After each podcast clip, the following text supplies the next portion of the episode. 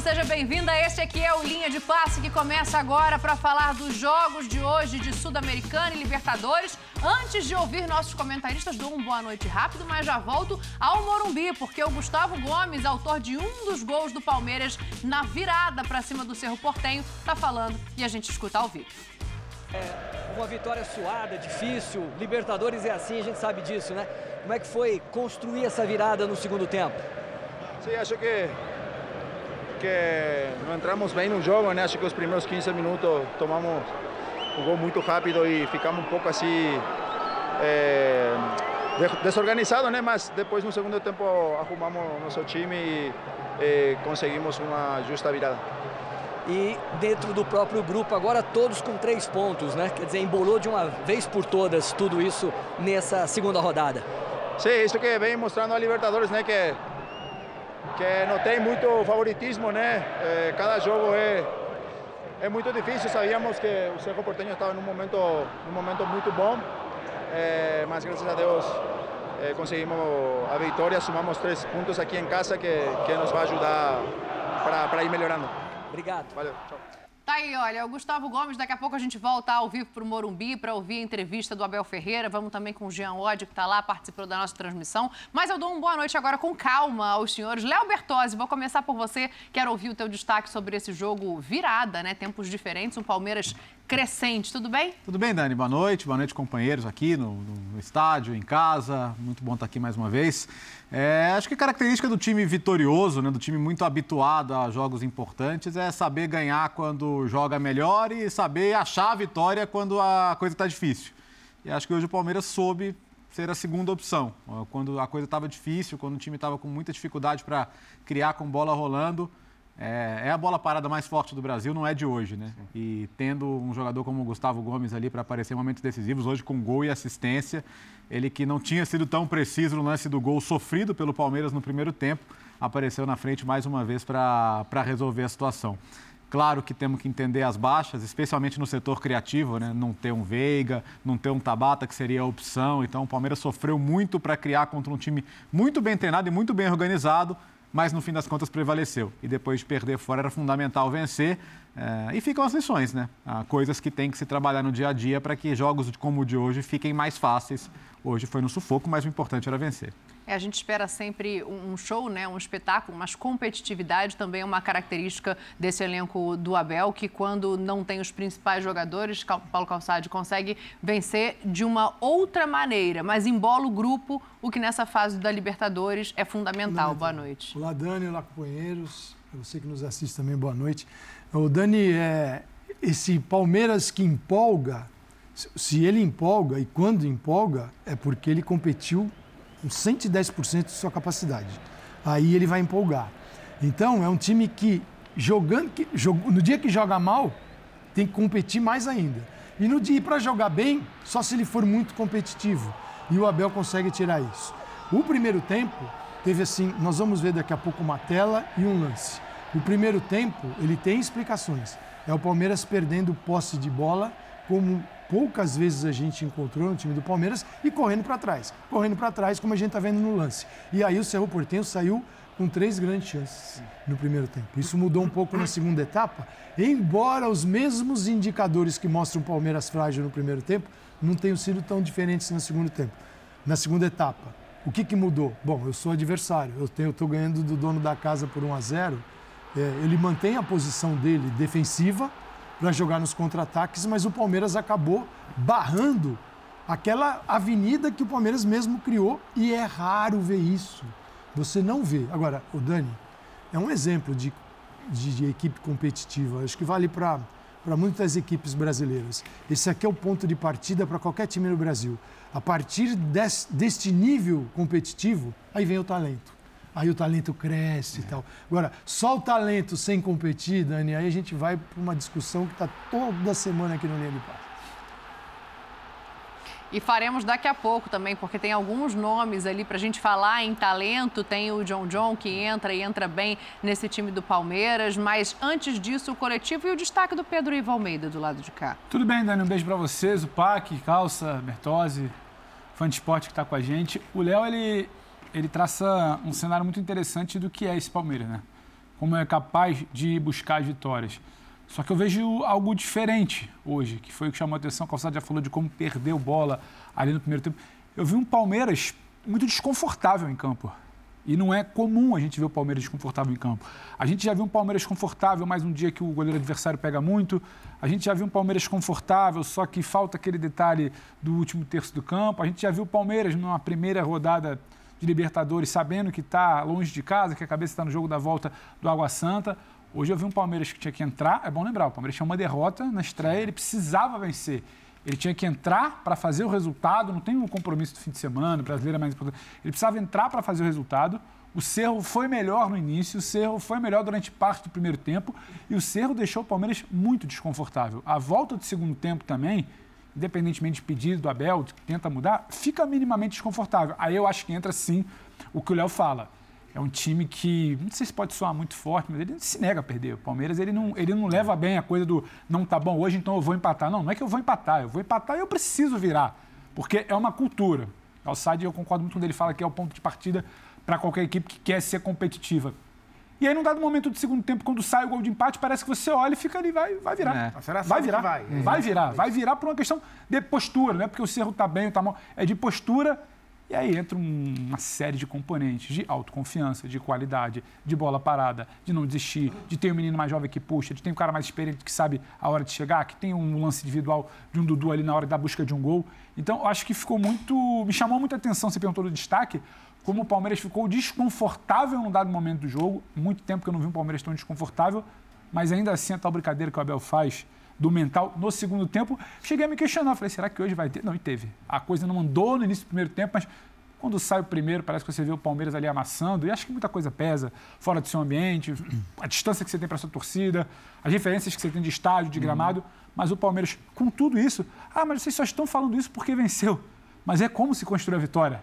E é como esse é, time é vencedor. Porque, e como chegou lá. Exatamente. Não é que ah, bateu uma bola na canela, entrou no fim, tá bom, bateu uma bola na canela, foi para fora, tá ruim. Não. É como, apesar antes, das adversidades que eu acho que eu vi, o Palmeiras chegou lá. do Zupa, a gente até poderia, muita gente poderia falar exatamente isso. Está falando porque venceu. Só que existe uma sucessão de partidas que a gente usa os mesmos argumentos uhum.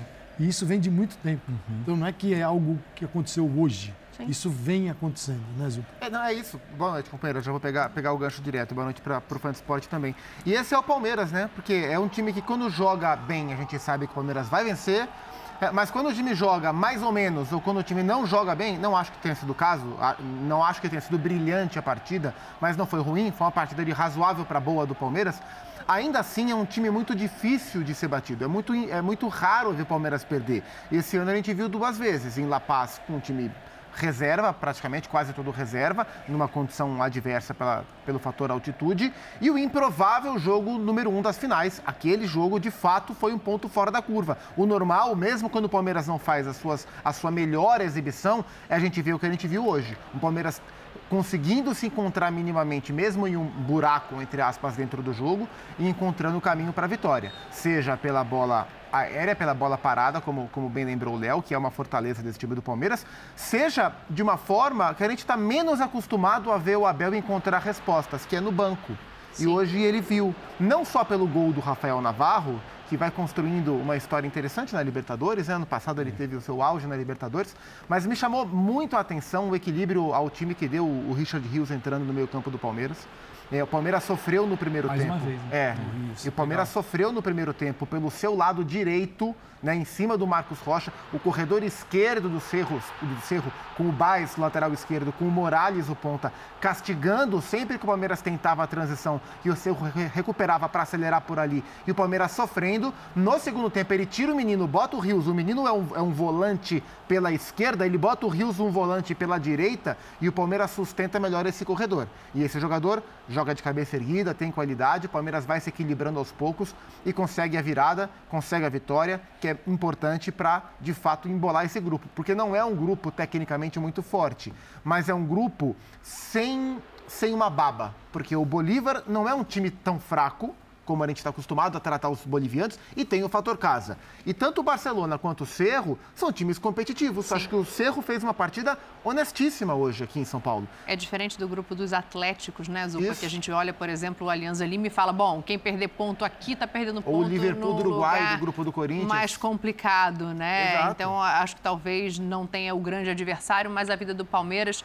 é, é, é mais difícil pensando jogo a jogo. Eu ia pegar esse teu gancho, Zupa, justamente para colocar o Jean Odd no papo com a gente também. O Jean estava na transmissão, é, assim como a vocês, as mudanças me chamaram a atenção. Achei que o Richard entrou muito bem. Achei que o Vanderlan, de novo, ali substituindo o Piquerez, faz um bom jogo outra vez, Jean. É, e queria saber de você, já pedindo um destaque, a tua impressão do jogo, mas já entrar no que significa conseguir essas substituições à altura ou que melhoram o time num grupo que não tem exatamente grandes estrelas, mas que a gente sempre destaca o coletivo. Jean, boa noite.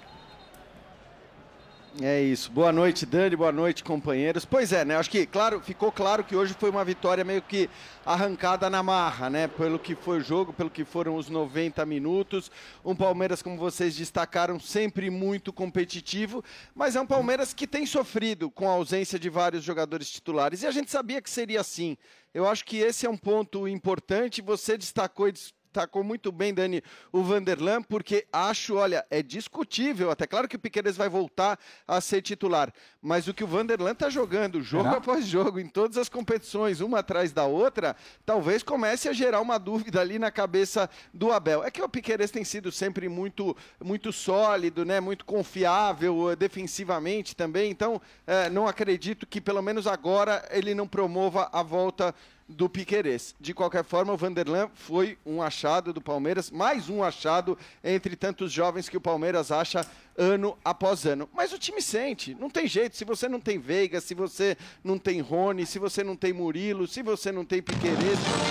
Nesse caso, eu falei de quatro titulares. Depois você tem o Tabata que caminhava para ser titular e também se machucou. É, o Atuesta, que a torcida não gosta, mas que na cabeça do Abel poderia ser uma alternativa, assim como o Lopes, que a torcida não gostava e de repente se tornou uma alternativa importante. Então, é, são jogadores que poderiam ali participar. Tô contigo também que o Richard Hughes entrou bem de novo ele entrou em três partidas até agora, desde que foi contratado. Em todas elas, ele entrou muito bem. Principalmente no primeiro jogo da Libertadores contra o Bolívar, mas também nos 15 minutos finais das outras duas partidas das quais participou. Claro que esse cara vai somar, claro que tem jogadores chegando, mas é aquela história. A gente sabe que o elenco do Palmeiras é um elenco que, para brigar nas três frentes, na hora que você perde quatro ou cinco titulares, você vai sentir o baque. E para mim, hoje, principalmente do ponto de vista criativo, o Palmeiras sentiu de novo o baque. Repito, foi uma vitória arrancada na marra.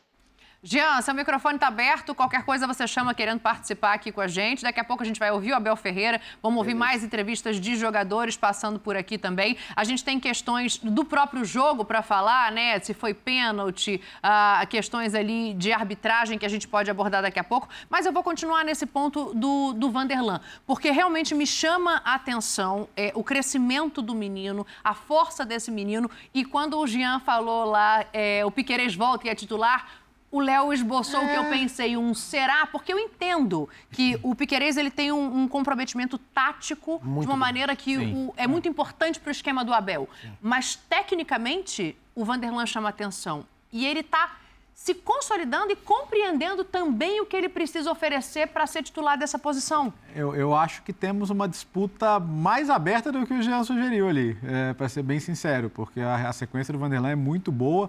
E ele pode, assim, é tudo bem. O Piqueires, muitas vezes, quando você vai ter um jogador mais agudo pelo lado direito, você vai prender ele como, como, um, como um zagueiro pelo lado ali. O Vanderlei, tem, o Vanderlei tem menos a característica de fazer isso. Mas aí você tem jogadores pelo lado direito que podem compensar. E eu acho que o que ele está oferecendo aí na frente, é um, eu não sei se o Palmeiras pode abrir mão hoje. Uhum. É, eu acho que a briga está tá aberta e mais a questão, vai voltar, aí tem que recuperar ritmo, não é que vai voltar jogando todas. Sei não, eu acho, que, momento, eu acho que essa posição pode estar mudando de dono. No aí. momento, ele pode. É, tava no banco hoje, né? É. Só para lembrar. Estava no banco. Já estava à disposição, Sim. né? Não sei se 100%, mas é, à disposição. A, a, a, pauta hoje mais cedo era lateral em tese anteriormente titular, está recuperado e à disposição. Quem vai para o jogo? Quem vem bem ou o dono da posição? Aí eu acho que abre por isso. E só para passar para o calçado, eu não sei nem se é uma briga ruim. A gente, o Jean cansou de falar aqui, o Jean está nos ouvindo. A gente cansou de falar aqui em elenco curto, né, Jean? A gente cansou de falar em elenco curto. Por que eu vou pegar e falar que o Vanderlan está só disputando uma vaga com o Piquerez no setor X do campo? Eu acho que você precisa começar a olhar para o que você está ganhando. Hoje tinha uma opção. Eu acho que hoje tinha muito mais um menino. Por que você tiraria se você tem uma certeza de, re de resposta? Você tem um jogador voltando de lesão. E acho que tem um carimbo muito legal hoje aí. Acho que tem um carimbo legal desse menino que substituiu, deu conta. E no jogo para lá de pegado de Libertadores, você para para falar que ele foi um dos destaques. Eu só acho que há um equilíbrio defensivo que, o, que pela questão tática, pela questão de perfil mesmo, o Piqueires entrega mais para o Palmeiras. Por isso Sim. você pode olhar como opção, É. para mim, Vanderlan, em outra faixa É, também. Porque a gente, tem, a gente tem visto o Palmeiras sofrer, e aí não é culpa do Vanderlan, mas a gente tem visto o Palmeiras sofrer mais gols do que a gente estava acostumado a ver. É, eu- o Palmeiras, e, e acho que tem a ver, inclusive, com a queda de rendimento de outros jogadores, como, por exemplo, o Marcos Rocha. Acho que o outro lateral caiu de rendimento, que é o Marcos Rocha. Mas o Piqueires ele é muito importante para a estabilidade defensiva do Palmeiras e, Sim. e para os balanços que o Abel gosta de fazer, né? Ora segurando, como disse o Léo, ora segurando o Piquerez como zagueiro, liberando o ala pela direita, ora segurando o Marcos Rocha como terceiro zagueiro na hora da saída e liberando o lado esquerdo. perfeito. É, e- ele, assim, en- entendo que o Vanderlan é uma, é uma peça ofensiva interessante e tem trabalhado bem, independentemente de quem seja o ponta pela direita, né? Pode ser o Arthur, pode ser eventualmente o Rony quando volta de lesão, se o, se o Abel deslocar o Rony, ou o Dudu mesmo, pode conversar com ele por ali. É, e ele é mais ofensivo do que o Piqueires. Mas pensando em equilíbrio de equipe, e eu vejo o Abel muito focado na questão do equilíbrio da equipe, nesse momento eu ainda vejo o Piqueires como mais imprescindível do que as virtudes que o Vanderlan oferece. Acho que nesse momento que vai pautar o Abel, enquanto ele não, se ele não tiver ainda certeza de 100% né, do, do Piquerez, é a situação de cada jogo. Esse aqui era um jogo que ele precisava. Ele já tem um problema na construção. Ele já não tem, né? O, o jogo de hoje era um jogo que se não, na- no ano passado o Scarpa ia dar conta. Não teve Scarpa, foi embora. O Veiga, a gente sempre disse, quando não tiver o Veiga com a ida do Scarpa para a Inglaterra, bom, foi o jogo de hoje. Ah, o Tabata ele estava tentando numa função pelo lado de, perdeu também. Então assim, Hoje foi o John John, que é um menino, né? John John é um menino. E aí que eu queria chegar. Vanderlan é um garoto, o Danilo também é um garoto que já foi embora, o Patrick de Paula, outro que do Palmeiras fez questão de, de se livrar porque o comportamento não era legal, mas o Gabriel Menino é o outro garoto que está lá, não tão Sim. menino, não assim já tão menino, mas Não tão jovem. é do Palmeiras sendo feito lá para substituir. Aí você vem com John John, com o Hendrick, Rafael Navarro contratado para desenvolver também e o Flaco Lopes que começou jogando contratado para trabalhar. Que é um menino também. Nós é não novo. estamos falando de jogadores É, que ô- ô, vieram assim, com milhões e milhões de euros contratados que estão no banco. Sim. E o Richard Rios que acabou de chegar e, E me agrada de o novo, em mais, uma entrada dele hoje. Jean, Eu acho que o, o Jean Jean falou lá. Ô, Jean, até para te tocar a bola, é, mas talvez num elenco curto e que você não tenha peças para mudar o jogo com experiência, essa competitividade que o Abel acaba impondo à equipe, né? O Rios entra bem, é o Vanderlan ou é o Piquerez. Isso também seja mais um combustível para esse time do Palmeiras continuar em alto nível, continuar mostrando que pode, ainda que não tenha um bom jogo como se espera, vencer as partidas, né? Você acha que é por aí? Quero te ouvir em relação ao que você já ia colocar. É, claro, eu acho que sim, porque assim, essa, inclusive, é boa parte, sempre foi boa parte da força do Palmeiras, essa competitividade, esse estar no jogo o tempo todo, esse não desistir do jogo quando a situação é adversa, e por adversa você pode entender o time perdendo, pode entender o time com um jogador a menos, pode entender poucos minutos faltando. O time é assim, é, e aí é mérito muito da comissão técnica, e é impressionante que todos os jogadores entrem nessa ideia, né? Eu só queria falar uma coisinha em relação a essa disputa do Vanderlei do Piqueires, porque eu penso muito como o Zupac, e acho que pela questão defensiva e pela cabeça do Abel, o Piqueires eh, ainda tem a hierarquia ali, né, da idade de ser um jogador de, de seleção. Uruguaia, é, eu vejo ele à, à, frente do Vanderlan, não significa que o Vanderlan não tenha jogado é, muito bem nas últimas partidas. A questão é que são jogadores diferentes, né? O Vanderlan sobe muito mais, o Vanderlan apoia demais, tanto que hoje estava muito claro, né? O Marcos Rocha ficou o tempo todo lá atrás e o Vanderlan jogava, né? Até destaquei na transmissão, na mesma linha do, do Arthur, do John John, do Dudu, eles estavam todos ali atrás do Flaco Lopes, o Vanderlan era um atacante. Quando perdia a bola, claro, ele voltava, até porque é garoto e tem condições de fazer isso. Aí tem uma coisa importante, a ausência do Mike né, acho até porque o Garcia talvez não esteja tão pronto quanto está o Vanderlan, a ausência do Mike, e por um bom tempo ainda, é, é, talvez obrigue o Marcos Rocha a jogar demais. E aí talvez essa alternância que de fato acontece quando o Piquerez está em campo, porque quando o Piquerez está em campo, muitas vezes é ele que fica ao lado dos zagueiros, né? E, e o Marcos Rocha sobe. E, e, às vezes o contrário, às vezes o Marcos Rocha fica e o Piquerez sobe. Só que com o Vanderlan tem sido completamente diferente. O Marcos Rocha tem ficado praticamente o tempo todo ao lado dos dois zagueiros e é o Vanderlan que vai, que vai. Como o Marcos Rocha está precisando jogar muito, eu não sei se esse vai e volta, se esse sobe e desce é muito saudável para um jogador da idade dele. Então, até talvez para poupar o Marcos Rocha, pode ser que o Vanderlan tenha mais minutos de fato, é, que nesse momento jogue até talvez mais do que o Piquerez embora também ele venha de uma carga de vários jogos na sequência, porque o Piquerez já é desfalque há um tempo, né? Então acho que possivelmente contra o Vasco agora no fim de semana a gente já veja eh, o Piquerez de novo como titular, o que não significa que no meio de semana na Copa do Brasil o Vanderlan possa voltar. Tem uma questão aí que eu acho que é importante a gente pensar. É, assim, são sete desfalques, né? Quatro uh, de titulares, de jogadores que vinham construindo esse uhum. Palmeiras. E três competições. O Jean está falando do Vasco, tem Copa do Brasil. É, até quando vai ter gás suficiente? Porque hoje eu acho que ganha muito mais na vontade do que no que costuma ser o jogo do Abel, assim. Então, até quando que vai dar conta com esses desfalques de transformar esse Palmeiras na máquina que a gente sempre viu? Porque era uma máquina com engrenagens perfeitas funcionando. Ô, né? Daniel, eu acho que o impacto maior quando você tem um número grande de desfalques, ele, ele pode ser mais sentido no campeonato, né? Que é rodada após rodada, você tem um jogo ali sem dois, três, você deixa um pontinho aqui, um pontinho ali, você tem uma sequência um pouquinho mais complicada porque na, na, na, partida seca, né, no jogo, o jogo único, o jogo decisivo, parece que o Palmeiras sempre acha uma forma, né? E, e que o Abel sempre acha alguma maneira de dar importância para cada jogador. Por exemplo, o Navarro. Ah, ano passado, naquela fase de grupos que ele estava rodando o elenco, ele meteu gol para caramba. Tá bom, mas depois daquilo secou também. Chegou uma época que a gente nem lembrava do Navarro mais no elenco do uhum. Palmeiras. É. E hoje ele entra não para ser referência, mas para jogar vindo de trás, sabe? quase como um ponta de lança, como um é. segundo atacante e, e, faz o gol, né? Dois jogadores, assim, o mais grave é não ter Rony e o, e o Alex. É. E o Veiga. Ao mesmo tempo, né? E os dois Rony ao mesmo e tempo. Veiga. É um impacto muito Porque grande. O impacto na forma de jogar, ele é brutal. Sem dúvida. Né? Com o Rony e Veiga, você vai falar, são bom, os dois Murilo, caras mais decisivos do Piquerez, time. são problemas É, mas a gente tem visto a defesa resolve, do Palmeiras mais exposta também recentemente. Tem sido mais. Isso, o primeiro tempo, foi incrível. A gente, a hora que puder, vai até mostrar uma tela mostrando o primeiro tempo do Palmeiras, explica o, muito do que foi o jogo, de ter que buscar na segunda etapa, e aí o Palmeiras melhorou no segundo tempo, embora não tenha modificado tantos números, e daqui a pouquinho a gente vai mostrar. Está aí na tela. Olha lá, Dani, foi o segundo pior aproveitamento de passes do ano. Sim. Passes errados, o pior do ano, 51. Isso é o primeiro tempo do Palmeiras.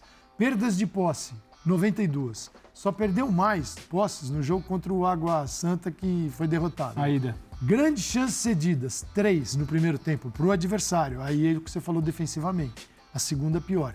Então é um Palmeiras que esteve muito exposto e correndo, quando a gente diz correndo para trás, é desorganizado. Você viu o Palmeiras, a bola chegando, tanto que o gol ali, ó, o Gomes perde, o a gente Zé, viu os Zé, números. É, o Zé Rafael perde. É, o Zé. Zé perde, Agora a é. gente vê a ilustração da jogada, porque o Gomes está indo para o ataque nessa bola. Um raro, um raro momento em que o Gomes é driblado, muito raro. É, é difícil acontecer muito isso. Raro. Então é uma bola que o volante, que está acostumado a jogar ali de frente para o jogo, vem alguém, dá o bote nele, e aí a defesa que estava saindo para jogar está desarrumada, vai para o embate no mano a mano com um jogador que dificilmente perde essa situação, que é o Gomes, e depois está na foto do, dos, dos outros gols, né? Mas é o número, o lance e o Palmeiras no primeiro tempo. E é isso, Dani, que o Palmeiras tem que se ficar atento, porque é uma questão superior a ter ou não Rony. Nesse caso, superior ou não a ter o Veiga, nesse caso. Ela é mais complexa. Claro que esses dois jogadores fazem falta, até porque na condução da bola, é, na, na criação da fase ofensiva, eles são muito importantes. Mas é uma atenção que não é o melhor ano do Palmeiras nesse sentido aqui. Mas o Palmeiras foi lá e resolveu. É, e- Deixa... Fala, fala, Zupa, que Não, eu vou voltar lá no Jean. Não, e, e assim, é, é claro que a gente sempre olha para o banco do Palmeiras e tem alguma preocupação na manutenção do nível com os titulares. Ah, Mas eu acho que essa pauta, ela tem. é, essa preocupação, ela é uma preocupação constante que até agora, assim, a Vera, assim, de verdade, o Palmeiras não, não, não sentiu essa diferença em campo. Então. Assim, vira e mexe, o Abel encontra, ou nos meninos, É. ou nos jogadores que é, foram contratados uma janela antes e que demoraram um tempo para pegar, para pegar mais, mais cancha e agora estão entregando, ou com jogadores que acabaram de chegar, o Arthur chegou e já virou titular. Tenho a impressão que mesmo com uma defasagem entre time titular e time reserva, pelo nível de competitividade, pela organização coletiva que o Palmeiras tem e pela, e pela influência que o Abel tem na É. maneira que o time joga, que os reservas treinam, o time sente muito pouco essa, essa possível Sabe- fragilidade que a gente olha para o banco e muitas vezes desconfia da longevidade da temporada. O Palmeiras acaba entregando, né? Eu acho, eu acho. É bom você tocar nesse ponto porque eu estava pensando no copo meio cheio, né? A impressão que eu tenho é que tem um time muito estabelecido ali, que é o Palmeiras do Abel. Então, quando a gente para para olhar com lupa, a gente para para olhar com lupa o que é feito, como chegou até ali, e também o que pode ser dali para frente, o que pode tirar esse trem do trilho. Então, por vezes, eu acho que tem uma preocupação muito maior no discurso nosso, na análise, e é normal, porque a gente precisa ponderar isso, do que exatamente a prática, como você falou, está sempre minimizando essa defasagem. A gente começa um ano com, nossa, é a primeira vez que o Abel perde dois titulares do quilate de Danilo Scarpa e não tem reposição. Se não Leila contratar- pressionada. E se aí resolve. Aí Zé, menino adiantado. Nossa, mas agora perdeu o Piquerez, o menino vai ter que responder. O elenco ainda está cu... Aí o calça lista ali hoje, é o Flaco, que era aposta no passado. Por isso que a gente bate muito na tecla, eu sei porque eu acho que aqui na mesa a gente, acho que a gente comunga da ideia. O Flaco Lopes precisa de tempo, não é porque não deu certo ano passado, chuta, o Merentiel também manda embora. Aí você tem um Flaco Lopes que começa a responder. O Vanderlan se prova num jogo pegado. Não se prova definitivamente, você vê que você pode contar com ele numa situação assim. Aí você tem John John. Aí o Hendrick, que há três semanas atrás tinha um debate se tinha que ser barrado, se não prestava. Ele hoje é, é sempre aquela história, mas o Hendrick é mais um Hendrick, jogo do Hendrick sem fazer gol. As pessoas observaram a movimentação, a personalidade, como, como, Tem o o Giovani que já entrou como em outros jogos. Você tem o bem. Então, assim, a gente está sempre. É nosso papel, mas eu acho que dosa numa cautela maior, uma preocupação que está sempre sendo resolvida. É claro que não vai ter resposta sempre para É. todos os problemas, mas parece que a coisa ali é bem feita. Você falou em E é treinamento. claro que né? o Abel gostaria de ter mais e melhores opções. E ele está no direito dele, Mas até me, pelo me parece que, que, eles conseguem tapar esse buraco no ele trabalho. vai, ele no vai trabalho. sempre tapando no dia a dia, na Ô, Zupa. continuidade. O menino tá ali, o Vanderlan, bebendo nessa fonte. Vamos aí, Jean, bebendo nessa fonte, quem entra, o tempo de trabalho do Flaco. Então acho que vai dosando em campo. Mas você chamou aí, Jean? É, sim, é, não, é só porque eu acho que assim, de fato, e eu, e eu acho até que a reposição, dentro do possível, ela foi bem feita. Sim. Eu acho que agora o Palmeiras contratou dois jogadores que tendem a ser muito importantes, né? Com a chegada do Richard Rios e com a chegada do Arthur, que é um baita jogador. E acho que hoje fez um segundo tempo, inclusive, muito bom também. O Arthur vai se encaixar nesse time, eu não tenho dúvida alguma. Então, eu, eu não estou nem falando da falta de, de reposição para os dois que saíram. Acho que o Palmeiras, dentro daquilo que a gente imaginava que ele faria, porque a política do Palmeiras não é de fato de sair contratando os jogadores mais famosos e renomados do mundo, é uma política diferente. Acho que o Palmeiras fez uma reposição interessante. A questão é que talvez esse time não esteja preparado para perder quatro ou cinco titulares. É isso. E aí você vai se perguntar, quem é está? ponto. É, é, e quem, Quem vive tá? com isso Quem sobrevive com esses São com cinco desfalques? também. Quem sobrevive com cinco desfalques? É, Vamos tirar exato. cinco de cada time, mas que tenham a importância de Veiga e de Rony. Inclusive, Aí você começa no Galo tirando o Hulk É, e o Paulinho, exato. pode ser? Não, Não, do Corinthians você tirou um, acabou o time. Então, É, é, é isso que eu de cinco. No Flamengo, vamos tirar Pedro, Pois é. Gabigol, Arrascaeta, Não, no próprio Arrascaeta, Fluminense, se você tirar Fluminense, cinco Ganso, jogadores é. importantes. Cano, Arias. Deixa, André, deixa só o Jean concluir. Real Madrid também é a mesma coisa. Porque o, o Jean, fiquei sabendo que ele tem um Então, compromisso um- na um sequência, date. Jean. Então, é, ele tem um Andrade. compromisso na sequência. Então, eu quero tocar essa Ih, bola aí, rapaz. você até para te liberar. Então, exatamente, é exatamente isso que eu estava falando. Quer dizer, ninguém está preparado para perder quatro ou cinco titulares. Ninguém está preparado. Nem o, nem o Flamengo, com o elenco que tem, está preparado. Se perde quatro ou cinco desse nível ainda mais, porque a gente está falando de quatro titulares indiscutíveis, óbvio que todo mundo vai sentir demais. Só que o Palmeiras ele está arrancando esses resultados porque eu considero o resultado de hoje um resultado arrancado na marra, assim como a própria vitória contra o Cuiabá no Campeonato Brasileiro foi com muita dificuldade com o seu time melhor possível. O Abel não está poupando. Eu acho que é isso que a gente não, não sei se a gente está tentando. O Abel ele não está poupando praticamente. Hoje você pode dizer que ele poupou na hora que ele coloca o John John, mas quem seria o outro meia centralizado? Ele não tem, porque como disse o Léo, a alternativa do Veiga seria o Tabata. Então o que eu estou querendo dizer é, na final do Paulista ele jogou com o time titular, contra o Tom Benz ele jogou com o time titular, contra o Cuiabá ele jogou com o time titular e hoje ele jogou com o time titular. É, agora eu acho que ele vai mudar mais. Eu não sei se o Dudu, por exemplo, vai jogar, se vão jogar Dudu, Zé Rafael, Gabriel Menino, é, Gustavo Gomes ele joga todas, né? Mas Marcos Rocha, o próprio Vanderlan que vem. Então eu, eu não sei, eu acho que agora vai chegar um momento que ele vai ter que alternar, ele vai ter que alternar, mesmo em relação ao time que é o time titular, mas que tem quatro ou cinco desfalques. E, e é óbvio que uma hora eu acho que a conta ela, ela vai ter que ser paga. É, é assim que as coisas são, ainda mais num calendário como o nosso. Então, acho que é interessante porque o limite desse elenco do Palmeiras ele está sendo testado, a corda está sendo puxada o máximo possível. E por enquanto o time está passando no teste porque está vencendo seus jogos, ainda que sem muito brilho, porque para mim não teve realmente brilho nem hoje nem contra o Cuiabá. Boa, Jean. Um beijo para você, bom descanso. É, a gente continua por aqui. O Jean tem um compromisso ainda lá no próprio Morumbi. Vai continuar trabalhando, né? Mas ele. Mas, ele- mas, mas ele pode Trabalho, detalhar para a gente trabalho. o compromisso? Detalhar o compromisso? Complicado. Não, ele vai trabalhar. É, é. posso até. O Pa- o Paulo Andrade encontra trabalho o tempo todo. É um, é um workaholic, né? Ah, a gente conhece o Paulo nossa. Andrade, é um workaholic, gosta muito de trabalhar. E falou: não, temos compromisso de trabalho logo após aqui a transmissão do jogo. E é o que eu é, atenderei, que é evidentemente meu colega. Tá bom. Brinda por mim no seu compromisso, tá, Jean? Um beijo pra você que o Abel Ferreira tá começando a falar. A gente tira o Vamos Jean. molhar a palavra. Molhar a palavra. A É gente tira o Jean e coloca o Abel Ferreira para falar a visão dele dessa partida de hoje, a mudança de comportamento desse time no intervalo, sobre as substituições também. Vamos colocar o Abel para falar aqui nesse linha de passe? Vamos lá com o Abel Ferreira. Já está falando, homem. contra nós. Ahm, Tem-nos complicado muito hum, o nosso jogo. Ainda hoje uma equipa super intensa, fortíssima na marcação. Acho que na primeira parte, mais do que nós não conseguirmos jogar, mais do que de mérito nosso, foi muito mérito do adversário na, na pegada, na intensidade da marcação. Hum, a verdade é que eu, eu acredito que uma equipa não consegue ter esta intensidade do jogo todo. Hum, os meus jogadores também reconheceram ao intervalo que podem fazer mais e melhor, igualar pelo menos esta vontade do nosso, do nosso adversário. Depois fizemos algumas alterações ah, táticas. Quem entrou também entrou muito bem, mantivemos a calma. Uh, jogamos todos juntos, os jogadores e o público, quando assim é, é sempre muito mais, muito mais fácil.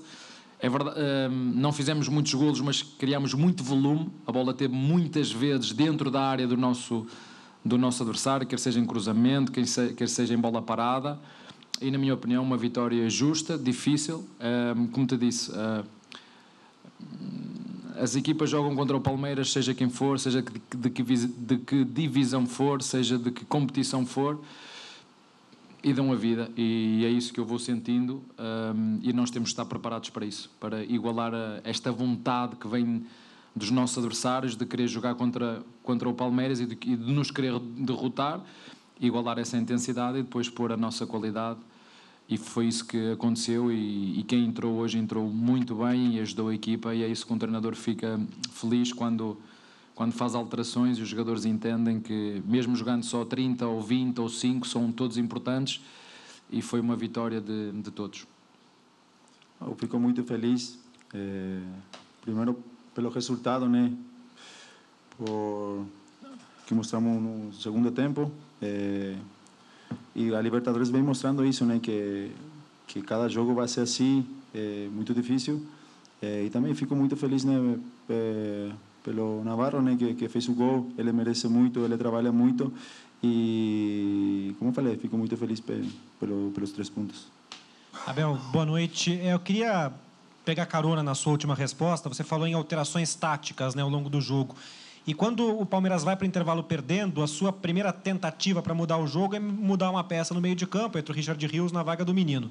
E aí o Palmeiras não empata o jogo, você entra com mais dois centroavantes, com o Navarro e com o Hendrick.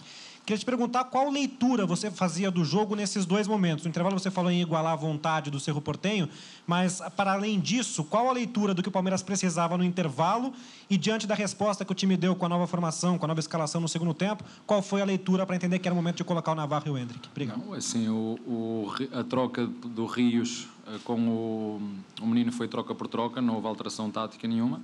As alterações que fizemos foi tirar o Arthur de 10, passá-lo para 7, para o lugar do Dudu, passar no Dudu, passá-lo para 11 no lado esquerdo e meter o John John a 10. Foi a alteração que fizemos.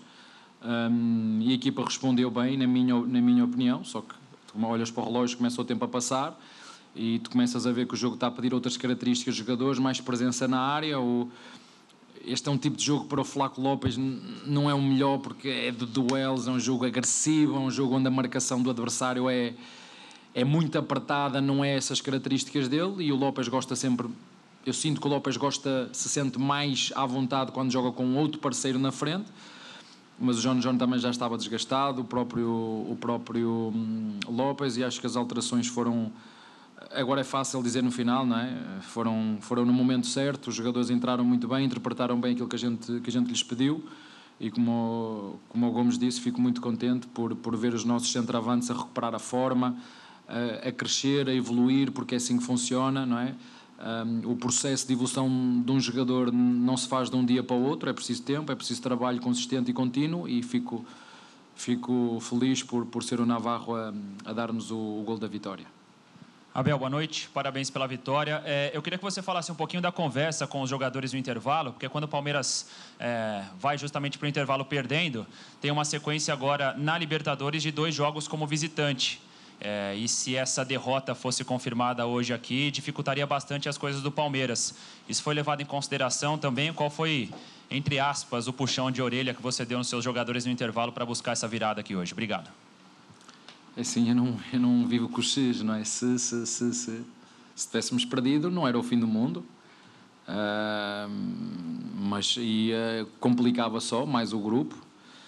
Eu cheguei ao intervalo pedir-lhes acima de tudo calma, porque eu sei que os jogadores, nenhum jogador, eu fui jogador, nenhum jogador entra para dentro de campo com a vontade de não fazer bem. Entra para dentro de campo para fazer o melhor, só que às vezes o nosso subconsciente nos relaxa. Um, e o que eu só lhes disse, se, se nós igualarmos o nível competitivo e a vontade dos nossos rivais, dos nossos adversários, nós estamos mais próximos de ganhar porque nós temos qualidade. Agora, se nós ficarmos à espera de só a nossa qualidade resolver, não vai resolver. Isso é que nós tivemos dificuldade na primeira parte, porque o nosso adversário correu muito, fez uma marcação muito apertada, encaixou bem. Nós não tivemos tão criativos, mas na minha opinião mais por, por, por mérito do nosso adversário porque nosso, e disse-lhes, nós, eh, para entrarmos no jogo outra vez, para além das alterações táticas, que foi mais para tentar surpreender o adversário, porque não há tática que, que valha se os nossos jogadores não tiverem um compromisso coletivo e uma atitude coletiva, um, uma intensidade no jogo. Não, não, não, adianta, não há, não há tática que resulte. Isso é a base de tudo. Portanto, foi isso, foi recuperar a base. Fico feliz pelos jogadores reconhecerem isso e entrar numa segunda parte muito fortes, outra vez, como te disse, nós é verdade que fizemos os golos depois das substituições, mas eles podia ter vindo antes, não deu e, e parabéns aos nossos, aos nossos jogadores. Abel, boa noite. Dudu falou agora há pouco ali fora que se não tivesse vencido o jogo, complicaria o planejamento para o Palmeiras. Jogaria o Campeonato Brasileiro pensando no próximo jogo da Libertadores. Se eu não me engano, é a primeira vez que o Palmeiras vai jogar quatro jogos que não é no Allianz Parque. Foi na Bolívia, Morumbi e agora dois jogos fora. Até quanto isso aí atrapalha os teus planos, porque é viagem longa e tem um Campeonato Brasileiro muito extenso? É, não. É, o campeonato que temos, é a programação que temos, não há não há outra forma que é que és que eu te diga, é superação. Eh, depois falam, pois, mas a equipa não está tão fresca. É, a gente não descansa. É? Temos seis ou sete jogadores lesionados. Felizmente hoje acho que ninguém se lesionou, estão todos prontos para daqui a. Não sei se faz 70, 72 horas, sábado às 4 faz 72 horas. De hoje faz? Não. Quase. Faz? Ah, faz ou não faz? Pronto, isto na Europa é impossível acontecer. Isto num sítio onde as coisas são bem organizadas e bem feitas e com competência, isto é impossível acontecer. Mas aqui, pá, siga, é tudo carne para canhão, a gente vai, a gente joga, a gente vai dar o nosso melhor. Uh, e um jogo de cada vez, né? fazer um jogo de cada vez. Depois querem eh, jogos intensos, querem qualidade de jogo, querem que as equipas façam 6, 7 golos. Eu a única coisa que peço foi que eu disse ao último, pedi à minha diretoria, porque os diretores também participam nas reuniões, penso eu, que desse pelo menos 3 dias para ter um descanso completo. Mas não, não é assim que funciona. É, vamos continuar a subir montanhas. O que, é que vai, o que é que vai dar a seguir não interessa, porque depois vocês não querem saber. Não, é? os treinadores são despedidos, alguém quer saber. O treinador é despedido, alguém perguntou ao, Lázaro se tinha tempo para treinar, se tinha tempo para recuperar os jogadores, com as lesões que ele tinha, que ficou sem jogador. Alguém quer, alguém quer saber. Vocês metem pressão na, na diretoria. Quem despede os treinadores primeiro são vocês. Vocês influenciam as diretorias, as diretorias não têm. Vou dizer aqui uma coisa, mas não posso dizer não é? Porque os treinadores são bons é? e despede. Agora vocês têm que fazer, vocês jornalistas, têm que ver é, durante os últimos 10 anos, quem foram as equipas que trocaram de treinador, probabilidade, e que viraram os resultados, chegaram ao final com aquilo que queriam. Porque não há milagres. Não há, é muito estávamos a falar com os nossos com os nossos assistentes que são que são brasileiros. Oh, já foram dois portugueses. é, dois dois, já estão, foram dois brasileiros também, está. Porque com, com a quantidade de jogos que há, as pessoas querem o quê? Querem bom, estão à espera que ganhem todos. Estão à espera que ganhe o Palmeiras, ganhe o, o, o, São Paulo, ganhe o Corinthians, ganhe o Flamengo. Só um pode ganhar, meus senhores. Só um. Ainda ninguém, as pessoas não entendem, só um. Até o Guardiola foge daqui do Brasil, nem o Guardiola quer vir para o, Brasil, até Fofschnaps, aí não vou. Não é? Que venha para cá, que venha para aqui competir. Só um pode ganhar, só um. E as pessoas ainda não entenderam isso. Mas seguimos firmes e fortes. O Abel, antes da pergunta, eu tenho 50 anos e desde os 5 de idade, quando eu comecei a ouvir futebol no rádio. Estás bem conservado. Aí, aí, obrigado, mas é só por fora. Estás bem conservado. É só por fora. Desde que eu sou muito garoto, eh, que eu era muito garoto, eu ouvia isso no rádio, os debates esportivos da imprensa, criticando o calendário. Então, isso sempre foi um assunto aqui. Melhorou um pouquinho, mas já foi bem pior, viu? Agora, vai a pergunta para você com o comentário do Gustavo Gomes. Qual a importância para qualquer time de futebol ter um cara como ele, que não é um craque, que não tem uma técnica refinada, mas que se mata em campo, deixa tudo em campo, ajuda na defesa, faz gol? Eu, eu vou responder por ele primeiro. Para mim, os grandes jogadores são aqueles que fazem a equipa grande ou faz, os grandes jogadores para mim são aqueles que fazem a equipa maior. É o caso dele. A mim não me interessa buscar um grande jogador que não, não me faça a equipa grande, que faça só o jogo dele. Para mim, para mim, Abel Ferreira, para mim, um grande jogador é aquele que faz o time maior. É o caso dele. Não, eu tenho muitos exemplos assim, no meu clube do Rony por isso que o Palmeiras... só dele, né? É. Os outros não vão ficar com ciúmes, falei só dele. Não, não, não, não. Eu tenho exemplo lá de todo mundo. Você tem os craques que...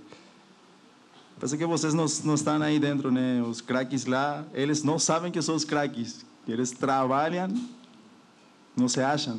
Eu acho que esse é o segredo do Palmeiras que está aí, que todo mundo está é, correndo detrás do, do mesmo objetivo. Temos um, não sei se o melhor elenco, mas acho que um dos melhores times, né? Acho que é isso que, que fez o nosso time estar tá sempre aí brigando. Não sabemos se, se vamos ganhar sempre, mas estamos lutando e brigando sempre para conquistar títulos. Abel, boa noite. Queria que você falasse especificamente do Richard Rios, que foi um jogador que chegou, o torcedor palmeirense não conhecia tanto, ficou um pouco desconfiado, mas parece que já conquistou a torcida do Palmeiras. É um tipo de atleta que é o perfil de jogador que você gosta de trabalhar. Muito se fala sobre o perfil que o Abel gosta de trabalhar. Jogador que talvez não chegue com tanta pompa assim, que você pode orientar melhor. É mais ou menos isso? Eu gosto de trabalhar com bons jogadores, não é? Eu gosto de trabalhar com os melhores jogadores. Agora, eu, vocês sabem, o clube tem um perfil de jogadores, jogadores jovens. O John John hoje entrou grande, mais um grande jogo que fez. Uh, pegar num Lopes e, e desenvolvê-lo, e, porque ele tem qualidade, tem potencial, e nós ajudá-lo a, a, desenvolver. Assim, eu gosto desse tipo de jogadores. Jogadores que já vêm prontos. O Arthur é um jogador que não, não tem que lhe ensinar nada, porque ele já tem todo o jogo dentro dele, com 24, 25 anos. Conhece o clube, conhece os colegas. Uh, nós conhecemos-lo a ele, dizer, eu não lhe vou pedir nada de diferente, é um jogador já pronto, pronto, não é? um jogador pronto, tem um custo diferente de um jogador que tu tens que evoluir. Uh, e, o, e, o, e, o, Rios, é, é assim, o futebol é assim, o azar de uns é a sorte de outros. Se o Atuesta não, não se tivesse lesionado, o Rios não tinha vindo. Esta é que é a verdade dos factos, é assim que funciona.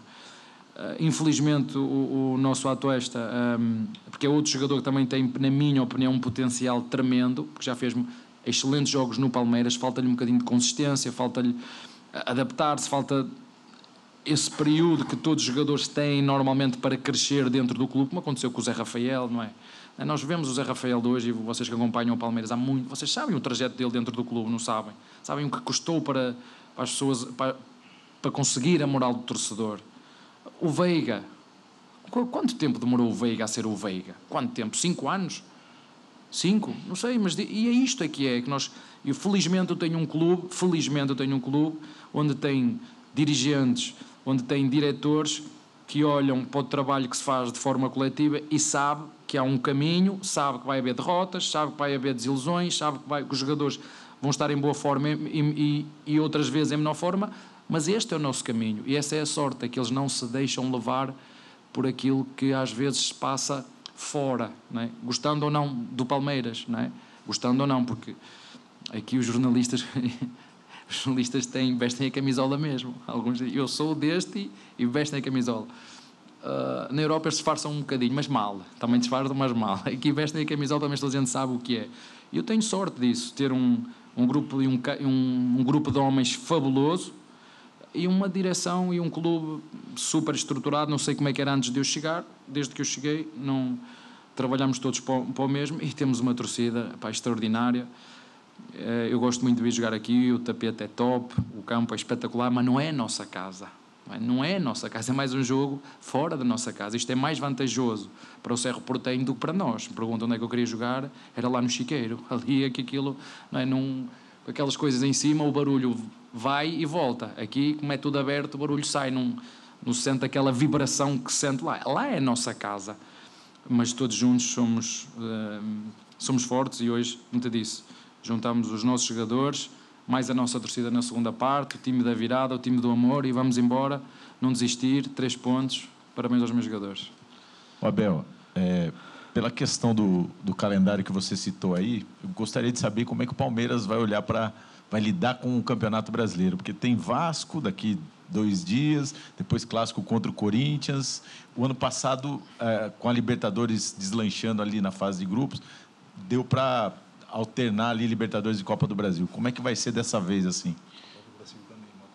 Ah, e Copa do Brasil ainda, não é? O Vasco jogou esta semana? Não, não, não tem. Tem semana limpa para trabalhar o jogo. é igual, vocês acham que é igual? Sinceramente, acham que é igual? ter uma equipa que está a semana toda a trabalhar em cima de Palmeiras e uma que tem dois dias para reparar os jogadores para ir lá jogar. Vocês acham que é igual?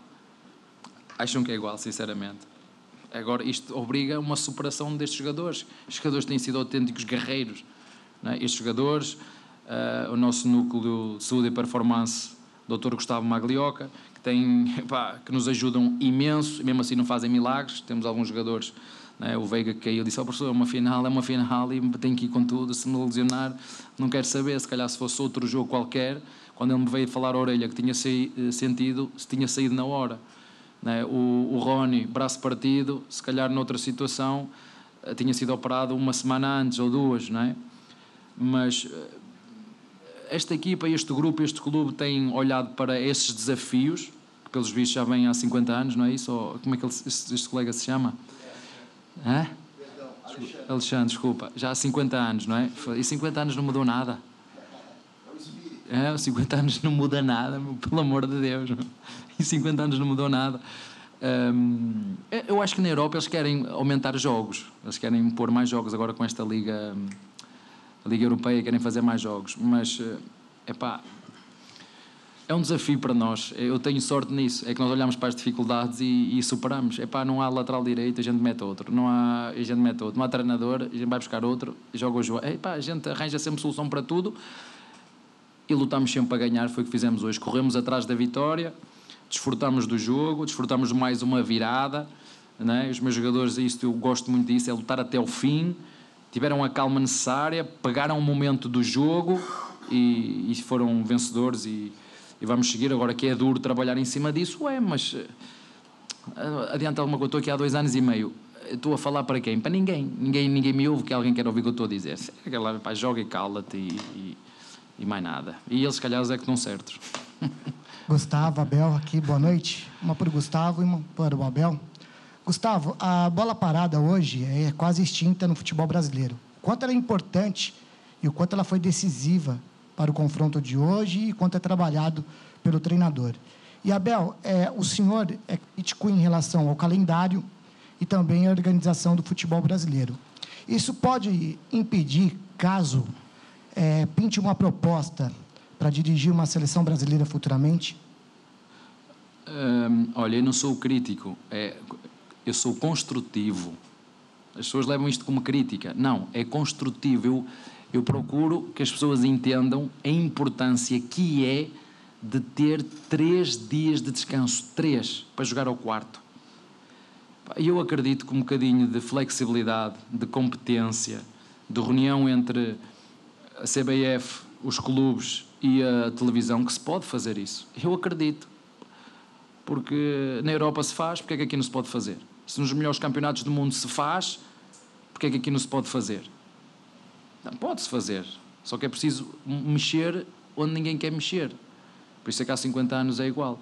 Em relação ao resto, eu, eu tenho a minha independência intelectual para dizer aquilo que eu penso, é a minha opinião, quer você goste ou não, é a minha opinião, assim como quando vocês falam, eu tenho direito de gostar ou não daquilo que vocês dizem. Epá, o gajo é espetacular, posso gostar, Epá, o gajo não presta, posso não... é a minha opinião só. E eu gostava de, de, de, trocar essa palavra. Não é crítica. É algo para fazer melhor, não só aos jogadores, para ter os jogadores mais frescos, para ter jogos com mais intensidade, jogos com mais, com mais qualidade, jogos com mais golos, se as pessoas que mandam quiserem. Se não quiserem, nós vamos jogar na mesma. Vamos, vamos jogar na mesma. É construir. E a prova disso, vocês pegarem no meu livro, a quem gostar de ver o meu livro, na última página tenho um parágrafo só sobre aquilo que eu acho que está bem e que tem que melhorar. Que foi o que eu entreguei à Federação Paulista de Futebol. Aquilo que o hum, Silva, o. Isso, Silva falou, foi o que eu disse. Convidaram-me para ir a um almoço, sem problema nenhum, vamos almoçar. E no final, olha, aquilo que eu penso está aqui. Pronto, entreguei-lhe um, um livrinho pequenino, agora o resto é com eles, porque não sou eu que faço calendários, nem quero. Essa não é a minha função. Enquanto a bola parada é, é trabalho, né? Acho que que a gente vem mostrando isso. Acho que o ano passado fomos o, o time que mais um dos times que mais fizemos gol de bola parada e, e é fruto do, do trabalho.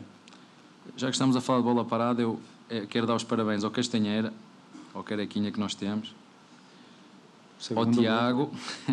Segundo gol foi. Ao Tiago, que são responsáveis pela bola parada ofensiva, e ao Martinho e ao, e ao Martins, porque são responsáveis pela bola parada defensiva. E a equipa tem estado muito bem na bola parada ofensiva e defensiva, e hoje foi um jogo que se decidiu aí um, e o importante é, é, isso, é fazer gols, seja de criatividade individual, seja de bola parada, seja de transição, seja de, de organização ofensiva. É golos. O que nós queremos é, é golos. E fazer, porque o futebol, as regras de futebol são simples, pelo menos para mim. É não deixar que o adversário faça golo no nosso golo e fazer mais um do que o adversário. Assim foi que me ensinaram desde, desde pequeno, não é? Gomes Abel, boa noite, parabéns pela. Tá aí, Abel Ferreira, hoje Faltou sereno e falando ali sobre é quase um o que deu vez. certo hoje, né?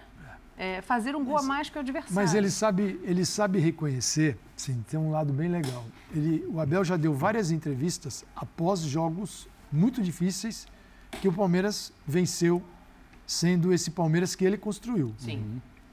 Quando ele fala de profissionalismo, eu concordo totalmente com ele, isso faz a diferença.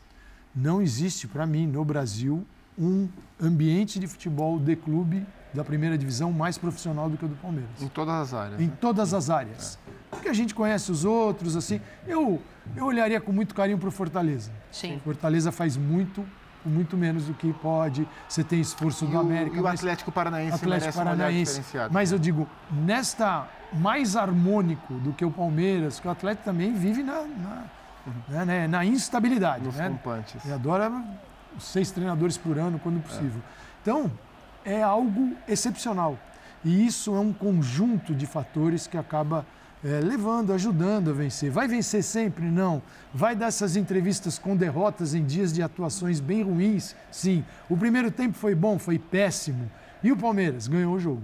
Então ele já deu nesta situação algumas entrevistas. E o futebol é feito disso. Um time que joga bem é, 70 partidas no ano, me diga onde é que ele está. Não, não, não tem essa, gente. Então, é, o, a, o que diferencia um time do outro é que no dia difícil ele tem argumentos para ganhar o jogo. E o Palmeiras tem. É, o Palmeiras é um time que não precisa jogar bem para vencer. Se ele jogar bem, ele vai vencer. Mas se ele não jogar bem, ainda assim a chance dele ganhar é muito grande. E não tem nenhum outro time no Brasil que seja assim. Eu achei muito válido o que ele falou. E o Abel é um cara que evita individualizar ao máximo, seja para elogiar ou para criticar. E o que ele falou do Gustavo Gomes hoje, ao lado do Gustavo Gomes, é algo muito, é muito, muito simbólico do, do, papel desse zagueiro dentro do time do Palmeiras. A, a gente tem alguma dificuldade de olhar para o que está acontecendo agora e ter o distanciamento perfeito para entender o tamanho disso na história. É, mas desse time do Palmeiras, o Gustavo Gomes é o que outros jogadores podem, daqui a algum tempo, nos fazer abrir a discussão de onde eles estarão na história do Palmeiras.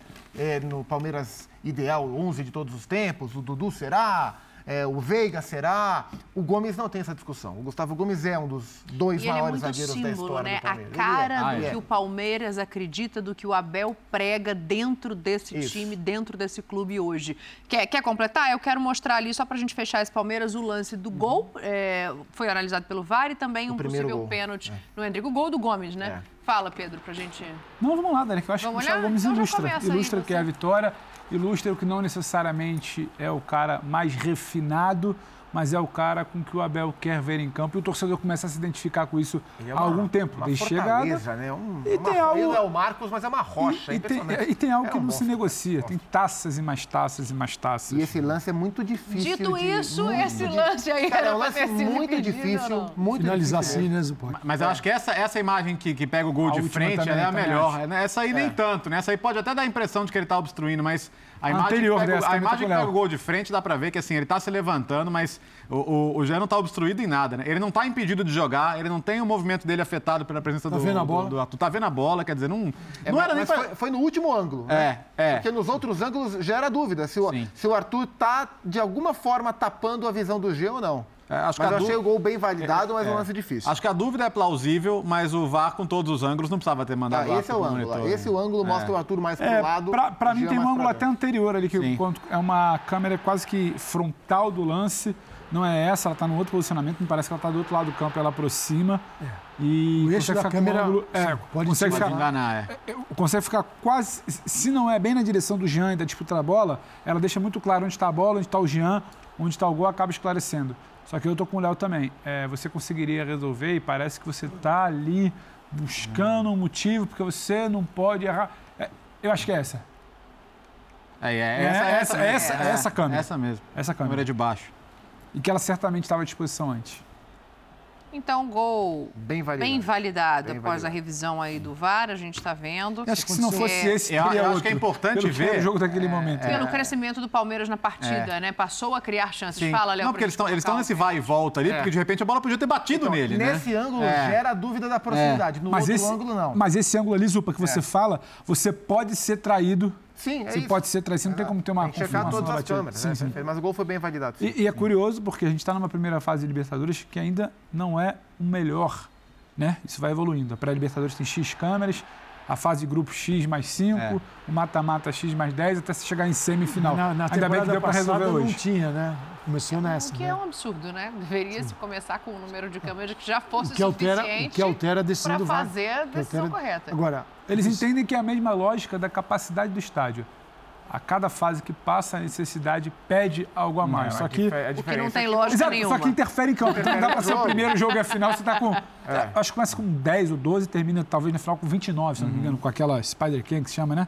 Vai Sim, rodando só que o pertinho. público ter um interesse maior conforme a competição Ah, passa é é, uma claro, coisa. é. Você Ô, ter uma Dani, precisão exato. Maior tá se falando- foi você gol, tá não é outra coisa. pergunte pra- Exatamente. Para quem foi desclassificado por causa de um erro. Exatamente, Não passou é um absurdo. Sexta rodada da Mas enfim, é isso. É, vamos dar uma olhada no outro lance, por favor. É um possível pênalti não marcado no Hendrick. Quero saber se algum de vocês acha que deveria ter sido marcado o pênalti nesse lance aí, ó, que tá na tela. Ele é cercado ali por Não. três jogadores. Árbitro Eu não de- acho que foi pênalti, tá? Árbitro de frente pro lance, o Rapadini perto do lance. Pra mim, toca na bola. Olha lá, agora.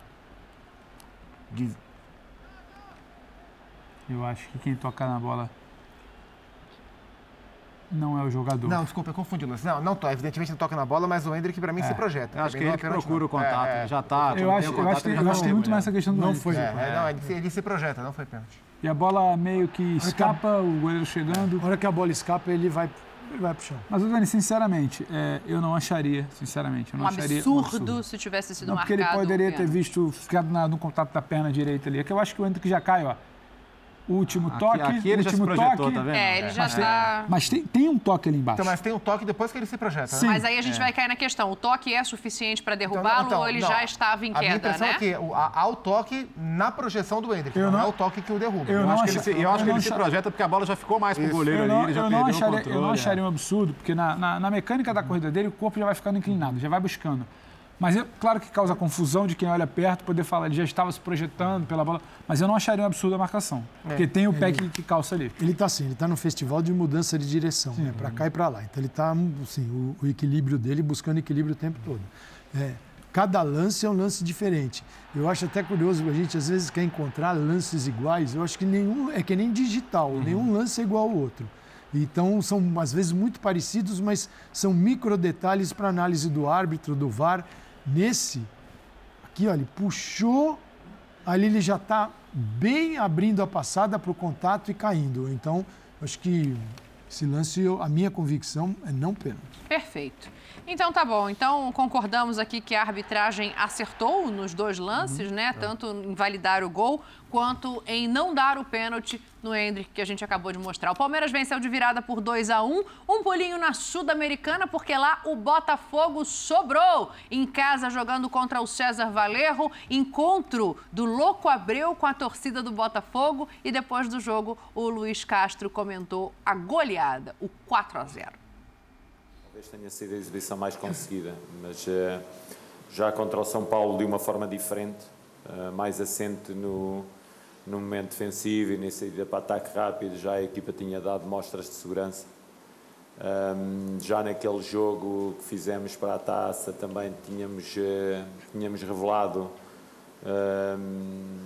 grande vontade de chegar à baliza do adversário e criar várias oportunidades. Eu penso que a equipa nos últimos quatro jogos tem 13 golos marcados. É um volume muito grande de golos, ahm, fruto daquilo que é o seu, o seu momento ofensivo. E penso que tem três golos sofridos. Ahm, também é uma equipa com consistência. Os factos dizem que a equipa tem vindo em crescendo.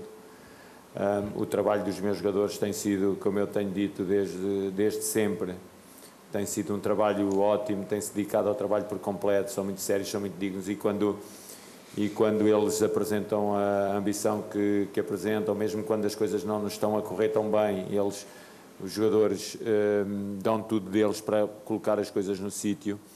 mas hoje talvez tenha sido em forma de, de um modo global e por aquilo que são os, os dados da primeira parte e da segunda, em que a primeira parte temos também dados muito bons, com chegadas à baliza, o adversário chegou à baliza na, na primeira parte duas vezes, na segunda parte duas vezes, nós chegámos nove na primeira e 14 ou 15 na, na, na, na segunda, num total de 24 remates à baliza. Uh, muitos deles dentro da área, isso mostra que a equipa chegou muito junto à área, não, não, não concedeu nada, portanto, penso que sim, penso que foi a, a melhor exibição da época. Tá, e quarta vitória seguida do Botafogo, um pouco de paz ao Luiz Castro, que já estava ficando ali bastante pressionado, né, insatisfação da torcida, e hoje uma vitória convincente jogando em casa, Zupa. É, eu fico pensando se talvez devesse ser a prioridade do Botafogo na temporada. Eu sei que é difícil falar nisso num brasileiro tão acirrado, né? Esse onde é não se pode correr risco uhum. de pensar em, em, parar em Z4, Exatamente. mas pensando em título, em competitividade, Ou, talvez seja a grande chance. Ou pensar em evoluir no brasileiro também, porque a coisa fica muito achatada. Também não, não, não acho que a gente não pode pensar assim. É, eu, eu acho que esse, o Campeonato Brasileiro, para times como o Botafogo, não permite que você o trate como secundário, Sim. porque o preço ele é pesado. A gente viu, por exemplo, ano passado, o Fortaleza não, não tratou como secundário, mas ele estava disputando o Libertadores ao mesmo tempo com o Campeonato Brasileiro, sem ter elenco com essa profundidade, o Fortaleza correu o risco de cair. Conseguiu Sim. se recuperar, saiu é. da lanterna para bater Libertadores. Mas é claro que, é, pensando em possibilidade de título, né, em ir mais longe, é claro que a Sul-Americana ela é mais vantajosa. Pensando no impacto para um projeto, né, é, da, da, da, SAF, de uma nova empresa, de, uma, de um reposicionamento do Botafogo no cenário. Você tem uma competição sul-americana logo no seu segundo ano, no seu terceiro ano de SAF, na verdade, segundo, né? Temporada de SAF. É, é, é, também muito importante. Segundo. Foi uma vitória bem tranquila. O César Valerro é um time bastante frágil. O primeiro gol foi bem interessante do ponto de vista tático, porque mostrou muito da movimentação do Botafogo, que foi o Danilo Barbosa infiltrando um volante mais posicional, infiltrando na área, e o Vitor Sá, que é o ponta pela esquerda, fechando para finalizar da, do meio para a direita. Então, movimentação bem, bem constante dos jogadores do Botafogo para construir o primeiro gol. A partir daí, dois gols de pênalti com expulsões do César Valerro e o terceiro gol, e o, último gol do Eduardo, o goleirão. E o goleirão, do... o goleirão. O goleirão foi com medo da bola.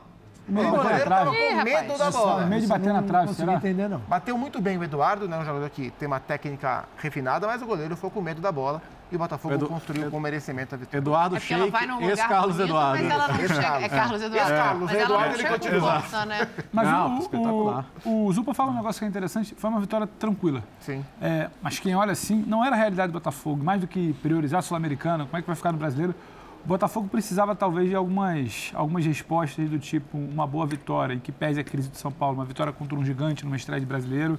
Você em casa, você faz 2 a 0 no primeiro tempo, jogador expulso ali no finalzinho.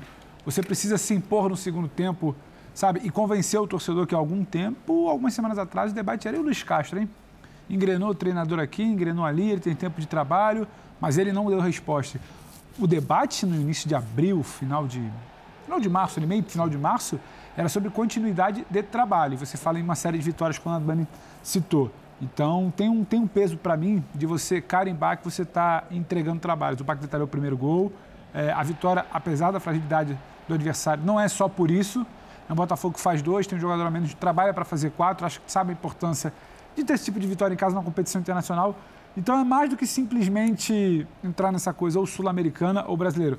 O Botafogo precisava respirar um pouco melhor na temporada. E o Botafogo também tem que se adaptar ao, ao gramado, né? Gramado novo, bonito, aí, sintético do Engenhão, né? do, do, do, Newton Santos. E, mas, mas assim, eu, eu, concordo muito com o Zupa na questão da, das prioridades da temporada, porque o, o Brasileirão não te espera. Não, não, adianta falar, ah, deixa eu dar uma focada aqui, daqui a três, quatro rodadas eu olho para o Brasileirão. E o que o Fortaleza conseguiu é. fazer na temporada passada é a exceção, né? Sim, total. E esse campeonato é mais difícil que o do ano passado. Né? Tem isso também. Eu entendo que se você não conseguir via Campeonato é. Brasileiro a consistência que o Botafogo precisa, isso vale para o Vasco também, eles vêm de situações parecidas, né? É, se, é, o brasileiro vai te dar consistência para evoluir. É, então, a convivência com as competições sul-americanas é super legal, mas elas podem tirar, extrair do time no brasileiro essa segurança, essa tranquilidade, o que você faz é o quê? Você joga aqui a, a competição internacional, aí você fica no ioiô, no Campeonato Brasileiro, sofrendo, você nunca vai conseguir dar um passo, Sim. subir realmente, né, de mudar de patamar. Então, é, eu vejo, né? Prioridade, Brasileirão. A hora que a coisa estiver mais consistente, legal. Isso não é, você não vai abandonar a competição. Mas o que o Fortaleza fez na temporada passada foi algo extremamente perigoso. Sim, é só um cara, assim, uma direção para confiar, um treinador para garantir, acreditar que você joga o primeiro turno, vai para a zona do rebaixamento e fala É. assim, "Da- agora no segundo a gente vai... Ch- Calma, segura Tá que a gente comigo. vai crescer. Deixa comigo. Quem é que pode fazer isso? Porque é o seguinte, uma equipe com camisa assim do Botafogo, de Vasco, uma camisa que, é- que tem muito mais pressão, não que Fortaleza não tenha, mas o Fortaleza tem um trabalho mais com mais densidade. Um, o Fortaleza tem um outro tipo de trabalho que nem o Vasco nem o Botafogo tem nesse momento, que é mais longo, de um treinador que conhece o E elenco, um que está lá um respaldo de tempo. diretoria que a Também. falta de resultado em Também, outros Dani. lugares gritaria mais alto. né? Não teria, não- se, se fosse outro clube, nenhum outro técnico viraria o turno. Como o Voivoda Sim, virou e sim. chegou, tinha Eu caído também antes. E assim, e ele foi lá e botou o Fortaleza outra vez na, na brincadeira. Quer dizer, é um, é um negócio excepcional. É bonito de ver, mas ficar negociando com isso é de um perigo. Então, calma. E sabe o que atrapalha a vida do Bota? O quê? Pode ser o sucesso do Vasco. Se o Vasco. Porque o Vasco começou nessa história depois. Se ele saltar na frente, o John Texas vai falar assim: aí, e aí, como é que é? Olha o Vasco. Então, é, Jane. E o que atrapalhava as vidas de Corinthians e São Paulo eram os treinadores? Descobriremos na sequência. Vamos falar aqui dos técnicos novos. O Dorival assume o São Paulo, o Cuca assume o Corinthians. É assunto depois do intervalo no Linha de Passe. A gente está voltando.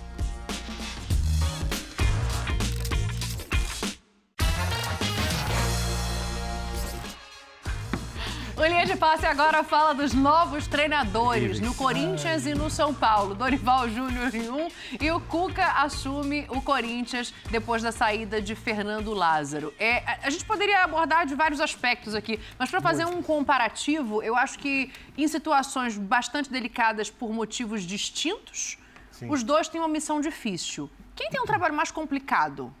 Quem não conseguir dialogar com a organizada.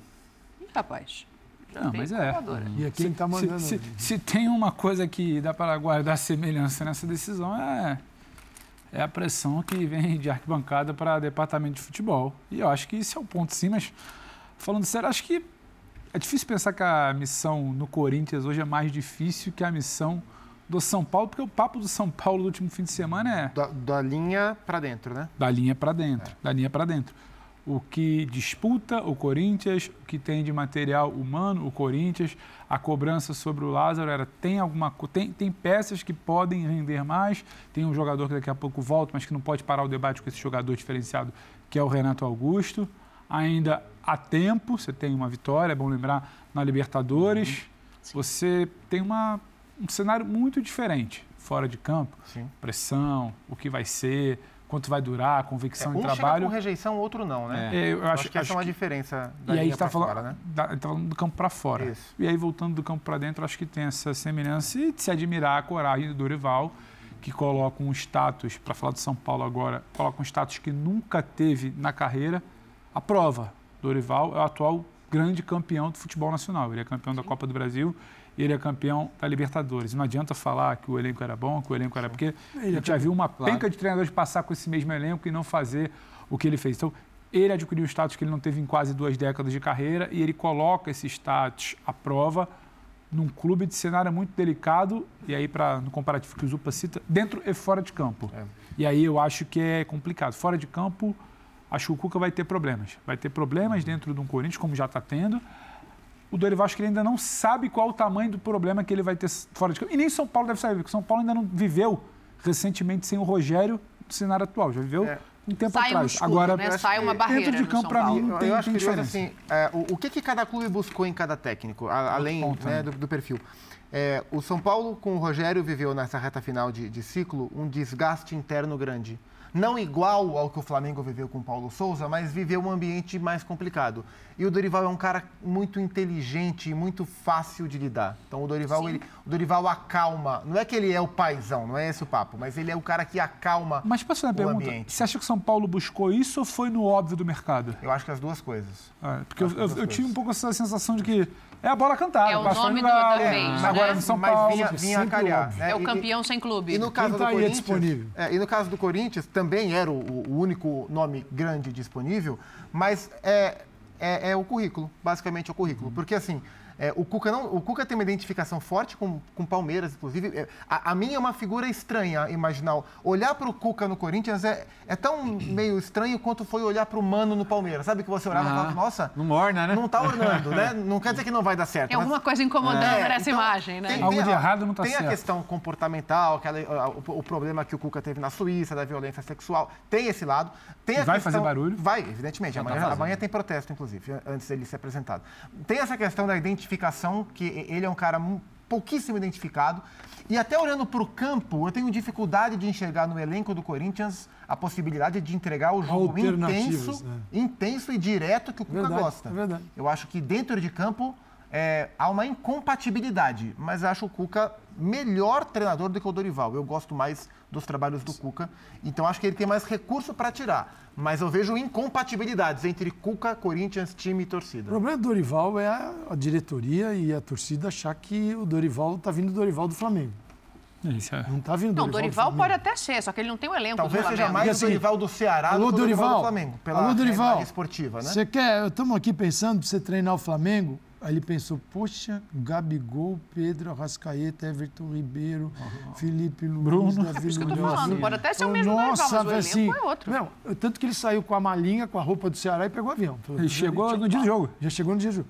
Aí, Dorival, estamos aqui em São Paulo, perfeito. Aí, ele- se ele fizer o mesmo, ele vai ver que não é o Flamengo, ele David, sabe. Wellington Rato. Não é. É, até pra quem para pra analisar, né? Então é, você não, Não adianta pode querer cobrar o trabalho do Dorival do Flamengo. co- cobrar no São Paulo, que ele deu um jeito no São Paulo a ponto de tornar o São Paulo competitivo, como ele deixou o Flamengo, que era. ele- o Flamengo ele precisava, não estou diminuindo o trabalho dele, só estou dizendo que a intervenção teto dele era outro. foi. Primeira coisa que ele tinha que O fazer no outro lá. Flamengo era deixar todo mundo A onde, onde era quer jogar no seu conforto, que pode fazer, vem cá, quebra o patá. E ele conseguiu. No São Paulo, ele precisa tirar tanto futebol de um time que você não sabe se tem, e é difícil que tenha, porque é mais de luta. Então, isso pode trabalhar contra ele. E o Cuca, sim, o Cuca tem essa questão que ela é gigantesca fora do campo. E não adianta ignorar. Ainda mais um time Pesa. de massa, e um time que representa muitas vozes, representa a diversidade de tudo que tem. Diz representar também. é, assim, o, o time representa, nem sempre quem está lá, tá lá. né, faz representar. Então, eu acho que dificilmente vai dar certo. Não consigo. Eu quero ver se ele vai estrear. Sim. Porque essas vozes vão se levantar e já estão se É, levantando. o Zupa falou Amanhã amanhã promete já. ser um dia E- então, e, e acho que para mim o ponto é esse, assim, é, é- é bem necessário, é, isso não vai abandonar o Cuca. É, Não. é bem necessário que algum, gostaria de ouvi-lo em algum isso. momento da carreira ele, ele se comunique com as pessoas que têm um problema com a presença dele no mundo do futebol, pelo que aconteceu lá atrás e que 30 anos atrás não era para tanta Ô, gente um problema tão grande e que hoje é. Eu- A, a minha, Né? a minha dúvida, Léo, é. Vamos rapidinho então, porque eu acho que esse debate vai se estender. Ele é muito longo. Esse debate a gente pode fazer A minha amanhã com dúvida mais calma. é. Eu acho que ele não faz porque o ambiente do futebol é permissivo. O ambiente do futebol nunca lhe pediu. Ele está aí, que um técnico cai de manhã, ele já é a primeira opção. Então, esse ambiente permissivo do futebol nunca lhe pediu isso. Talvez uma grita maior, calça levanta, eu concordo. Será que vai estrear? O dia que se incomodar, Uhum. talvez ele fale. Sempre foi muito tranquilo, entre aspas, conduzir. Ele tá Talvez aí. a própria comunicação Ele tá do Corinthians pudesse sentar com ele e Ele, falar, tá olha, vamos... ele é, ele é a Vamos dar opção a de um chance, clube gigante Vamos- como vamos- o Corinthians. Ele está aí. Sim. Fecha, 10 segundos Tá só para você acabar teu raciocínio. e não, sobre o Dorival, a gente conversou ontem no SPNFC, Dani. Eu acho que assim, o, o, o, Pedro falou em teto e para mim essa é a questão. O Rogério Ceni não levou o São Paulo ao teto, mas o teto não está muito distante também de onde está agora. Esse que é o ponto. Essa é uma questão para ser olhada dentro do clube. Vamos fazer mais um intervalo aqui no Linha de Passe, a gente já está voltando.